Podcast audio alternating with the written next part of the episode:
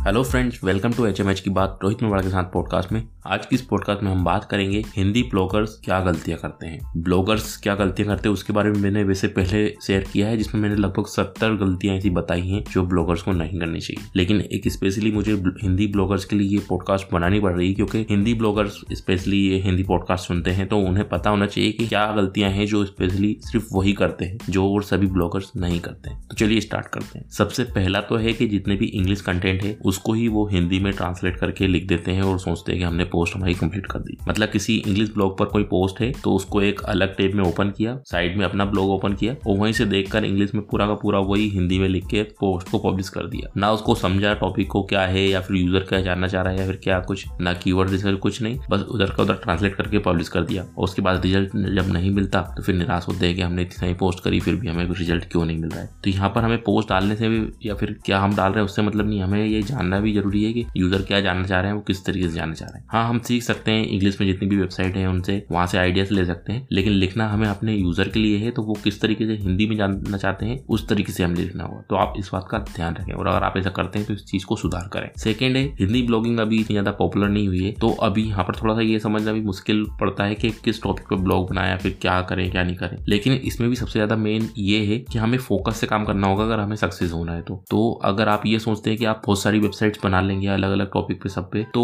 आपको ज़्यादा अच्छा रिज़ल्ट मिलेगा तो ऐसा नहीं है। अगर आप बहुत सारी वेबसाइट बनाएँगे तो किसी एक पर भी आप फोकस नहीं कर पाएँगे, और इस तरीके से आपको रिज़ल्ट जो मिलने होगा, वो भी नहीं मिल पाएगा। ये मैं इसलिए बता रहा हूँ, क्योंकि मैंने बहुत सारे ऐसे हिंदी ब्लॉगर्स को देखा है, जिनके बहुत सारी वेबसाइट्स हैं, जिनमें एक एक दो दो पोस्ट या फिर इस टाइप से उसने, उन्होंने डाल रखी है, और बस फिर रिज़ल्ट का इंतज़ार कर रहे हैं कि हमें जब इसमें रिज़ल्ट मिलेगा, जब हम इसमें आगे काम करेंगे। जबकि ऐसा नहीं होता है दोस्त, इसके लिए आपको काम करना होगा, और फोकस से पूरा काम करना पड़ेगा और स्टार्टिंग में आपको कोई रिज़ल्ट नहीं मिलेगा। आपको उसके लिए अपने आप को सीखना भी पड़ेगा और अपनी जो क्वालिटी है ब्लॉग पोस्ट की, वो भी इम्प्रूव करनी पड़ेगी। तीसरा है वही जो मैंने बताया कि पोस्ट जब हम लिखते हैं तो हमें ऑडियंस को हमारी समझना होगा कि वो क्या जानना चाहती है। तो वो ये इंग्लिश में जो ऑडियंस होती है, वो अलग होती है, वो इंटरनेशनल होती है। लेकिन हिंदी में हमारे इंडिया से ज़्यादातर जो ट्रैफ़िक है, वो आएगा। तो हमें अपने यूज़र का दिमाग को समझना होगा कि वो क्या जानना चाह रहा है, किस तरीके से जानना चाह रहा है। तो वो समझने के बाद ही हम सही तरीके से पोस्ट लिख पाएँगे। तो इसके लिए आपको थोड़ा सा रिसर्च करना होगा, किस तरीके से है, आपको धीरे धीरे समझ में आने लगेगा कि आपके यूज़र है वो आपसे क्या जानना चाहते हैं आपके ब्लॉग में? उसके बाद है फोर्थ कंसिस्टेंसी जैसा कि मैंने बताया, अगर आपने बहुत सारे ब्लॉग बना दिए तो आप कंटिन्यू काम कर ही नहीं पाएँगे किसी भी एक ब्लॉग पे। तो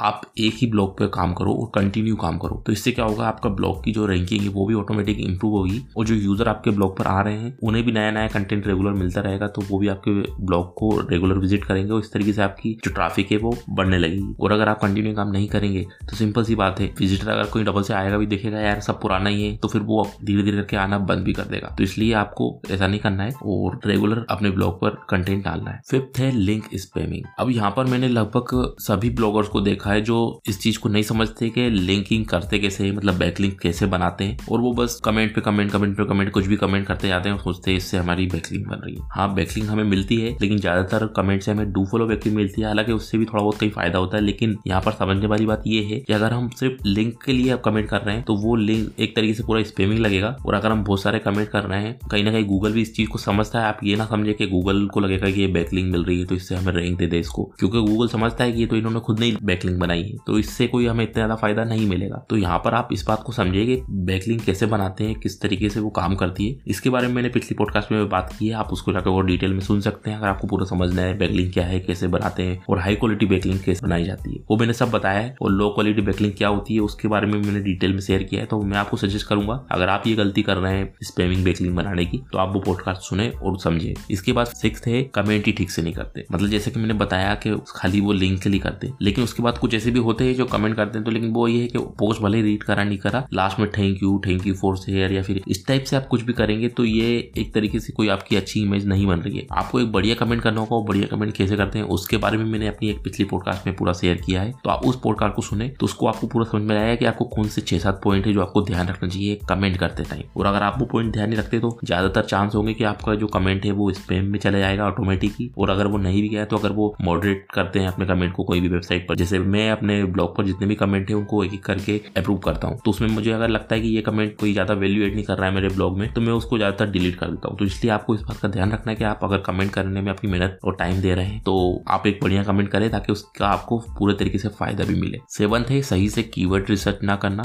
और कीवर्ड रिसर्च करना तो फिर सही कीवर्ड को टारगेट ही ना करना और अगर साइट टारगेट कर भी लिया, मान लीजिए कीवर्ड तो उसके बाद फिर उस कीवर्ड को इतना ज़्यादा ओवर ऑप्टिमाइज कर देना कि वो, उसका कोई मतलब ही नहीं बचे। कहने का मतलब ये कि मैंने बहुत से ऐसे ब्लॉग देखे हैं। हालाँकि इसमें अब किसी की गलती नहीं स्टार्टिंग में सबके साथ गलती होती है। अभी देखा जाए तो हिंदी में ब्लॉग नए नए सब स्टार्ट कर रहे हैं और कुछ को थोड़ा टाइम हुआ है। लेकिन इस चीज़ को सीखना, समझना सबसे पहले ज़रूरी है कि चीज़ काम कैसे करती है। कोई भी चीज़ें, कोई हवा में ऐसे कुछ नहीं होता है कि हम ऐसी कर रहे हैं तो ऑटोमेटिक हमारी ब्लॉग पे ट्रैफ़िक घुसर आ जाएगा। अगर ट्रैफ़िक आएगा तो उसके लिए हमें सही तरीके से काम करना होगा। तो उसके लिए हमें सही कीवर्ड रिसर्च करके, सही कीवर्ड को टारगेट करके, उसको सही तरीके से ऑप्टिमाइज करना होगा। तो इसके लिए आप एसीओ क्या है ऑन पेज एसीओ क्या है ऑफ़ पेज एसीओ क्या है कीवर्ड रिसर्च कैसे करें कीवर्ड क्या होता है, इन सब टॉपिक के बारे में आप डिटेल में समझे। मैंने लगभग सभी के बारे में पॉडकास्ट में शेयर किया है और हिंदी में हेल्प में आपको ये सारी चीज़ें बहुत डिटेल में मिल जाएगी। मैंने हर एक टॉपिक के बारे में डिटेल में आर्टिकल शेयर किया हुआ है। तो आप वो जाके रीड करें, वहाँ से सीखे, उस चीज़ को समझे। खाली मतलब ये ना देखे कि बस कीवर्ड इस पे रैंक कराना है तो बस उसको बार बार लिखने से वो ऑन पेज हो गया। ऐसा नहीं होता है, आप सारी चीज़ों को समझेंगे तो वहाँ पे आपको समझ में आएगा कि हम कीवर्ड को अगर टाइटल में देते हैं तो उसका वहाँ पर क्या मतलब है? तो आपको क्लियर हो पाएगा कि जो हमारी पोस्ट है, वो रैंक किस तरीके से होती है। आपको समझ में आ पाएगा कि हम यू आर में अगर अपना कीवर्ड देते हैं तो वो क्यों देते हैं और उसका क्या फ़ायदा है उसकी वजह से क्या फ़ायदा होता है हमें रैंकिंग तो इस तरीके से आप जब समझेंगे पूरा तो आपको समझ में आ पाएगा कि कीवर्ड किस तरीके से हम यूज़ करें और किस तरीके से हमें अपने पोस्ट को उसमें एड करके उसको यूज़ करना है। तो उम्मीद है मैंने जो अभी पॉइंट आपको बताए हैं, ये आपको समझ में आ गए होंगे और अगर आप इनमें से कोई गलतियाँ कर रहे थे तो आगे नहीं करेंगे यहाँ पर एक बात और मैं आपको बताना चाहूँगा, वो ये कि हिंदी में जैसे हम कोई भी कीवर्ड रिसर्च करते हैं तो जितने भी कीवर्ड रिसर्च टूल है, वो हिंदी में इतना अच्छा डाटा हमें नहीं बताते। इसका कारण ये है कि जो कंटेंट है, वो हिंदी में बहुत कम है और इंग्लिश में बहुत ज़्यादा है। तो इसलिए कीवर्ड रिसर्च जितने भी टूल्स हैं, उनके पास डाटा जो कलेक्ट किया है उन्होंने पूरा इंटरनेट से, उसके मुकाबले उनके पास हिंदी का डाटा बहुत कम है। बिल्कुल ना के बराबर है। तो उसमें एनालाइज करके वो सही कीवर्ड को बताना थोड़ा सा मुश्किल पड़ता है। मतलब सिंपल हम ये कह सकते हैं कि कोई भी कीवर्ड है, कोई भी टॉपिक है, उसके बारे में अगर पूरा इंटरनेशनल हम देखें तो हिंदी में इतना ज़्यादा सर्च नहीं होगा जितना इंग्लिश में होगा। लेकिन अगर हम हिंदी में सर्च वो कर रहे हैं तो हमें थोड़ा सा वहाँ पर अभी डाटा इतना नहीं मिल पाएगा, लेकिन जो कम डाटा है, उससे भी हम एनालाइज करके पता कर सकते हैं। इसके लिए हम ट्रेंडिंग टॉपिक्स पे देख सकते हैं गूगल ट्रेंड में जाके कि ट्रेंडिंग में चल रहा है, हम उन पर अपनी पोस्ट लिख सकते हैं। तो इस तरीके से हम कीवर्ड रिसर्च कर सकते हैं। अगर आपका अभी भी कोई डाउट है तो आप हिंदी में डॉट कॉम पर जाएँ। वहाँ पर मैंने ये सभी पॉइंट एक पोस्ट में शेयर किए, उसकी लिंक आपको इस पोस्ट के डिस्क्रिप्शन में मिल जाएगी। वहाँ पे आप कमेंट करके पूछ सकते हैं। मैं आपका रिप्लाई ज़रूर करूँगा।